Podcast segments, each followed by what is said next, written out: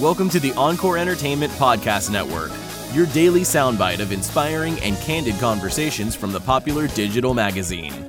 This is your daily soundbite with artist interviews and more.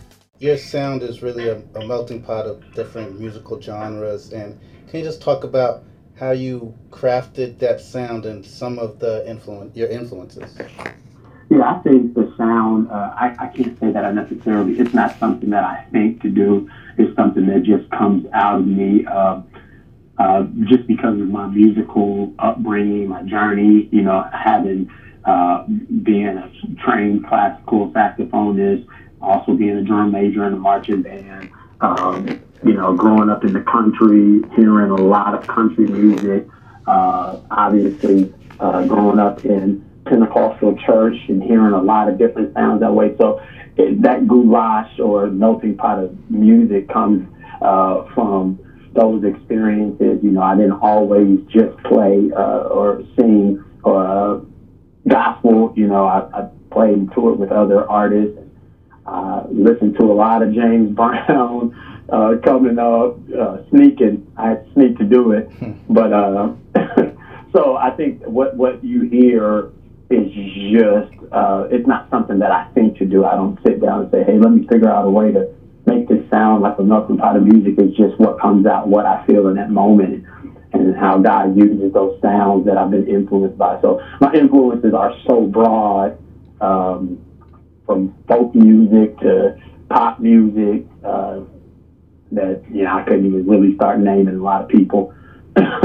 And you know, you mentioned about your musical background, like with the drums and the saxophone, and we also have a feature called the the Shed, which is used really to encourage other musicians. A lot of times we hear, you know, we hear about like the artists and things um, that they go through, but sometimes you know we don't really address the musicians. So absolutely. Um, so anything that you can share, like any um, encouragement um, uh, for musicians and any tips that for like emerging musicians that you learned along uh, uh, the way? Yeah, I, I think that you know being a musician, uh, a lot of times we are the heartbeat or the driving force behind the singers. A lot of times, you know, and that's the reason why I forged Judah Band as I did. Judah Band is not just the singers; it's the musicians too.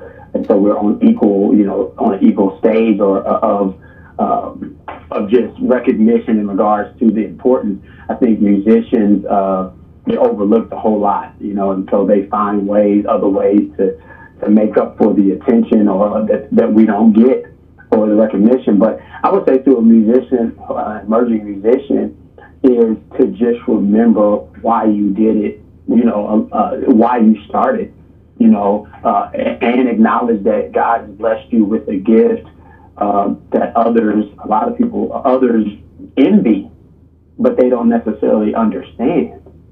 You know, um, they don't necessarily understand what it's like to have a gift like that.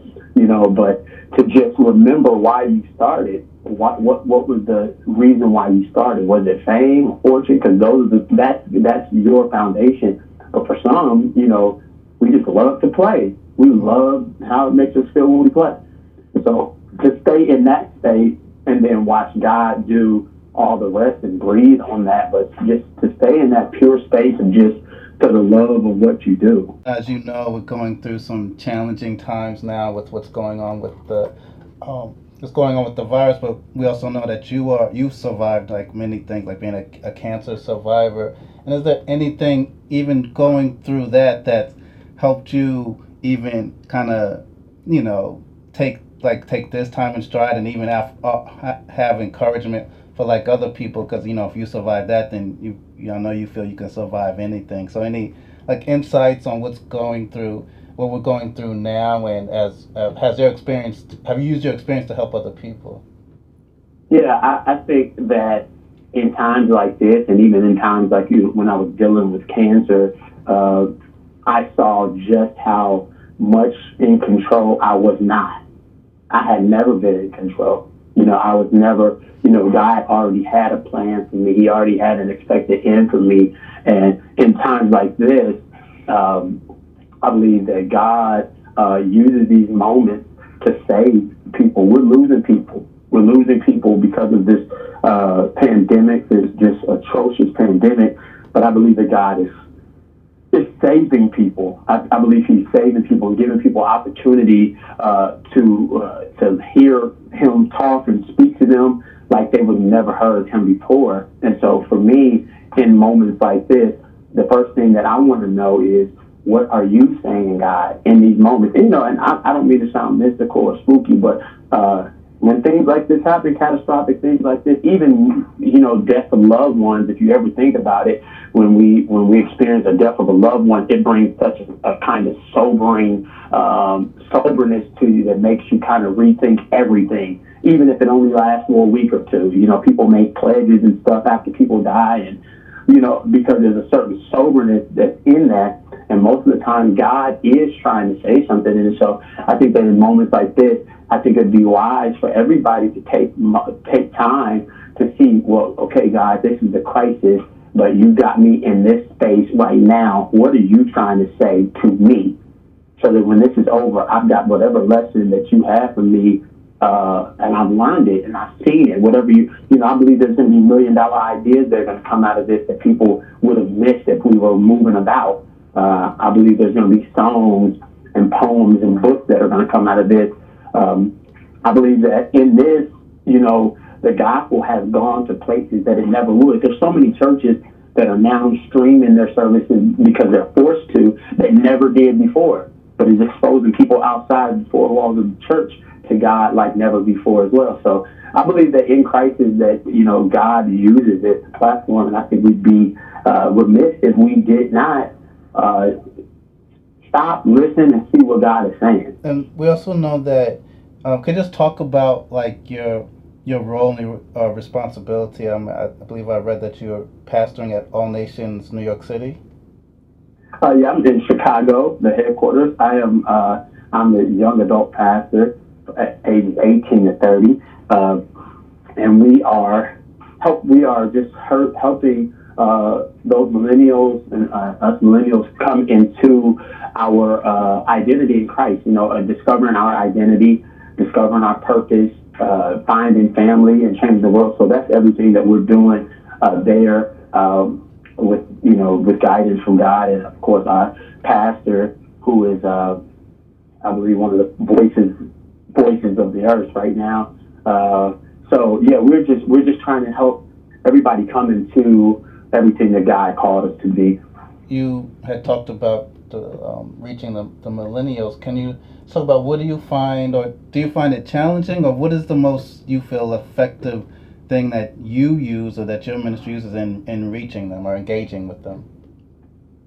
Um, I think I think that um, you know, everybody, uh, you've got two kind of categories of people that you kind of see. You know, you got people who are who are searching for uh, for identity. Then you have people who are whose identity uh, who are fighting who are fighting to preserve their identity. And I think in what I do from a musical standpoint and from a uh, spiritual standpoint uh, is that I I, I try to make music and present music and present ministry uh, that no matter what side of the spectrum you are on, uh, in regards to uh, where you are in Christ, that you can see and find God and Him and, and the uniqueness of uh, of His creativity. You know, I, I think that uh, there is no template you know, for identity, you know, and I think that's what makes identity identity. There is no template. God created all of us, and we have different um, gifts, we have different qualities, we have different, you know, and they're all worth something, and they're all worthy and need need the world needs it, you know. And so with the music, I, I want people to be able to see God uh, as broad as, as He really is. You know, it's, not He's not just one sound he doesn't. He does, he's not just this is worship or this is praise. You know, there's so much to him, uh, and different things reach different people. You know, if you're waiting on God to do anything, if you're believing God for anything, or you're you know you're trusting Him or you need Him, this is the project for you. While you're waiting, uh, this is this is why you're waiting. Why you you know maybe you've already come in into triumph. So the songs of praise Uh, but this is all about your faith. Your faith just being increased and um, and encouraged.